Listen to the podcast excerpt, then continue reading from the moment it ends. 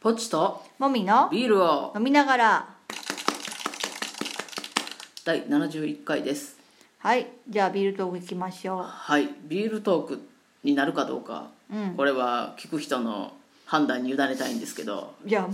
判断っていうか喋ったらそれで終わりだか らで何ですあかのこの前お店にですね、あのお友達が来てくれて、うんうんなんか「ラジオ聞いてるよ時々面白い」って言ってくれてうんなんかすごい嬉しかったうんんまそれはうんビール屋さんで喋ったからビールトークになるっていうそうことそういう私の安易あなあそ考ういえう方無理やりねそうそうそう分かっそう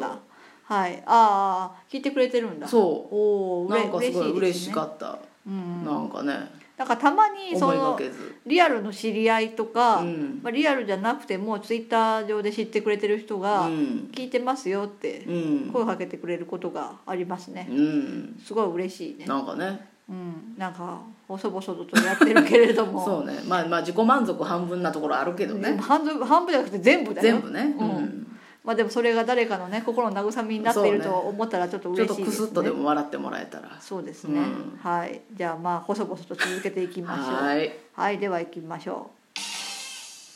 う。えっ、と、あ、ナポレオンか、ナポレオンについて。ナポレオン・ボナパルトはい、あの、は今私が読んでる本がナポレオンの本なのですね。はあの藤本ひとみさんが書いたナポレオンの小い説はいを、まあ、ちょっとすごい長くてなかなか進まなくて思いがけそうずやっと半分ぐらい終わったんだよね珍しいねあの人の本って結構うんスイサスクサク読読むめじゃんると思って借りたんだけど、うんナポレオンの話を書こうと思ったら、うん戦争と政治の話をずっと書かないといけないか避らけて通れんのやねそう人物についてももちろん書かれてるんだけど、うんその経緯をずっと説明するっていう感じなんだよなねるほどだからこれを読んでるとああ坂の上の雲を読んでいた時の気持ちになあーると思ってはいはいあれ大も体そうやなさずーっと戦争の話を書いてるじゃんそうそうそうと飛ばしてしまうよねそうやっぱその人物が生き生きしてるところだけ読みた読いみみたたいいんなだけど、でもすあの話あの坂の上の雲も、うん戦争の話飛ばしたらほとんど飛ばすことになるじゃんか だから我慢して読んだけど、うん今もうあの藤本ひとみだから小説だからあの結構読みやすく書いてる部分もあるんだけど、うんそれでもやっぱりきついなと思いながら。あーずっと政治的なこととかを、やっ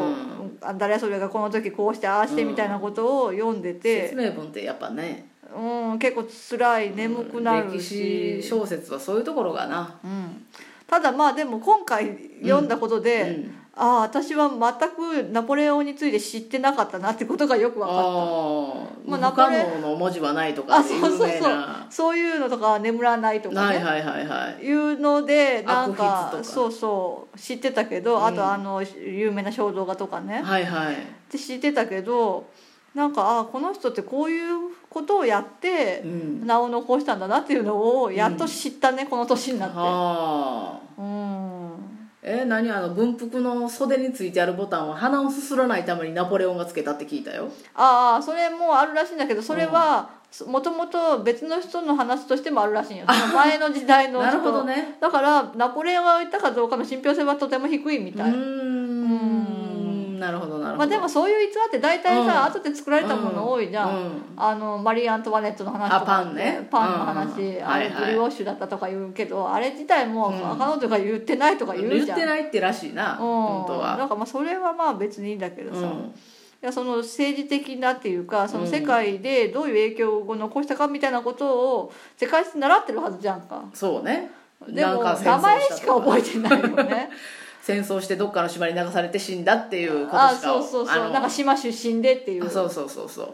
ううんだからそのあれだよ宝塚はさフランス革命大好きでしょ、はいだからフランス革命前後の作品がやたらとある、うんでナポレオンの作品もある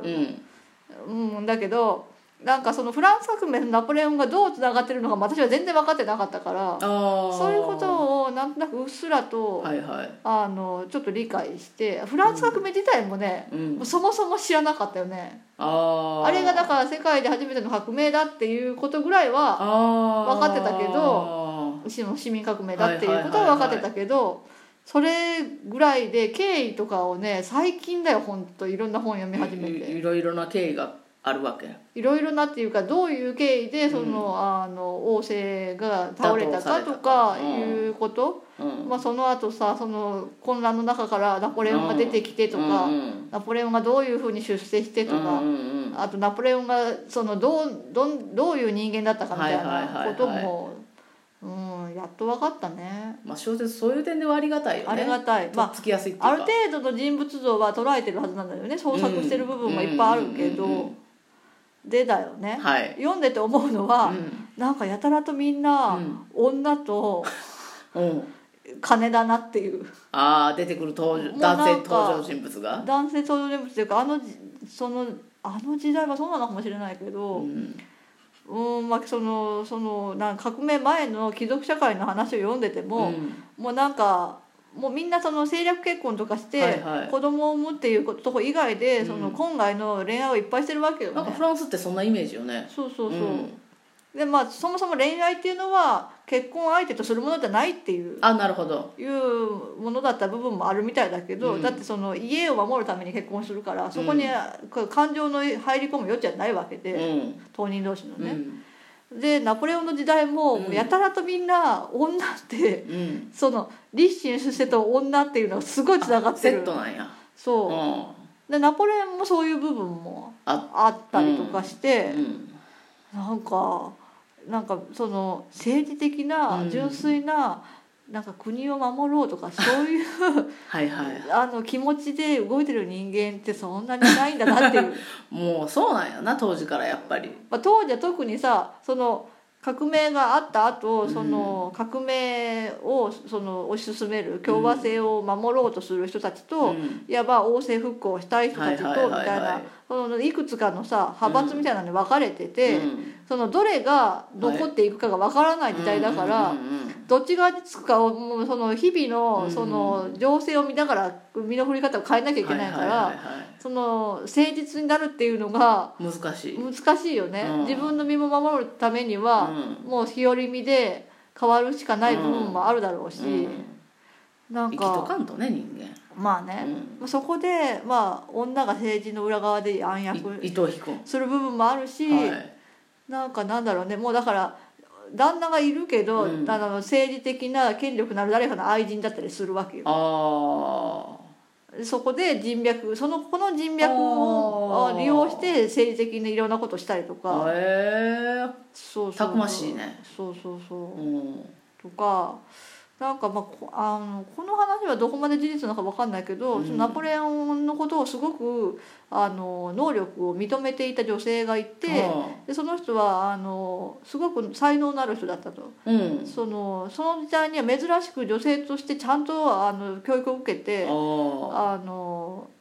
独立した個人として意見の言える人だうんうんうんうんうったんその男の愛人とか関係なうく、んうんうんだけどナポレオンはあの女っていうのはおうん男に所有されるあ人形であればばよかったっていう価値観の持ち主だったから、その人に求愛された時に、政治に口出すような女はいらんっていう。あああとあと容姿が、 まあ、ナポレオンの好みじゃなかったと思うのであー拒否したことで逆にその人はナポレオンのことを憎悪してナポレオンの失脚のために走り回ったっていう話が書かれてるんだけどへーそんなこともあったりとかねう。んうんなんか家を存続させるために結婚するけど、うん愛人がおったら愛人の子供を身ごもるやん女の人うんこともあるやんか、それはいいわけうん、どうするんだろうねそこすごい不思議うーん別に家の子供として育てるわけなんかなうんかもねな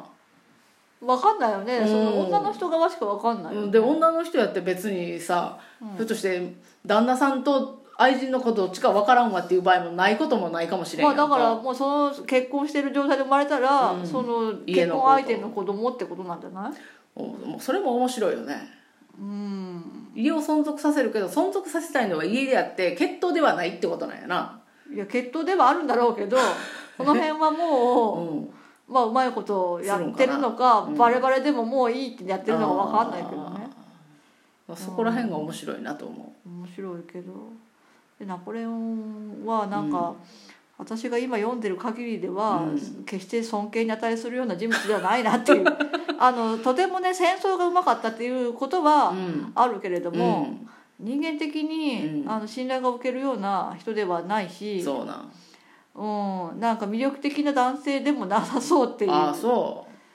ううん、なんか精神的にすごく未熟な部分があったみたいだうし、ーんまあ、容姿がねあのあんま良くなかったっていうのはあるなんかけどよく聞くよねそれは、それに関しては別にどうも思わないけど、うんそうじゃなくて精神的な魅力さなんか、まあ、後にだんだんその自分にに反対意見をするものをどんどん遠ざけていくけどあもともとそういうあの性質があったみたいあな、あうん、とかね。あはいはいうんなんか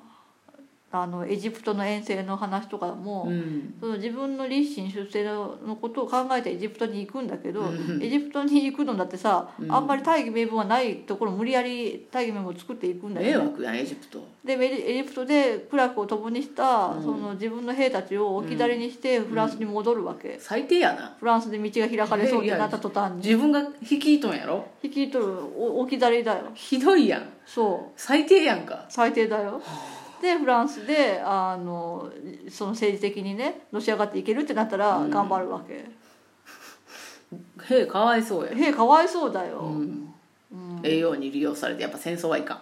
んまあね、でもあの人は戦争でしか自分の人気は保てないって思っていたから、うん戦争をし続けるしかなかったからずーっと戦争をしていて不幸やなそうだからもう必要のないその拡大主義を取っていくわけよね、なあまあそれで、まあ、最終的には失脚するんだけどうん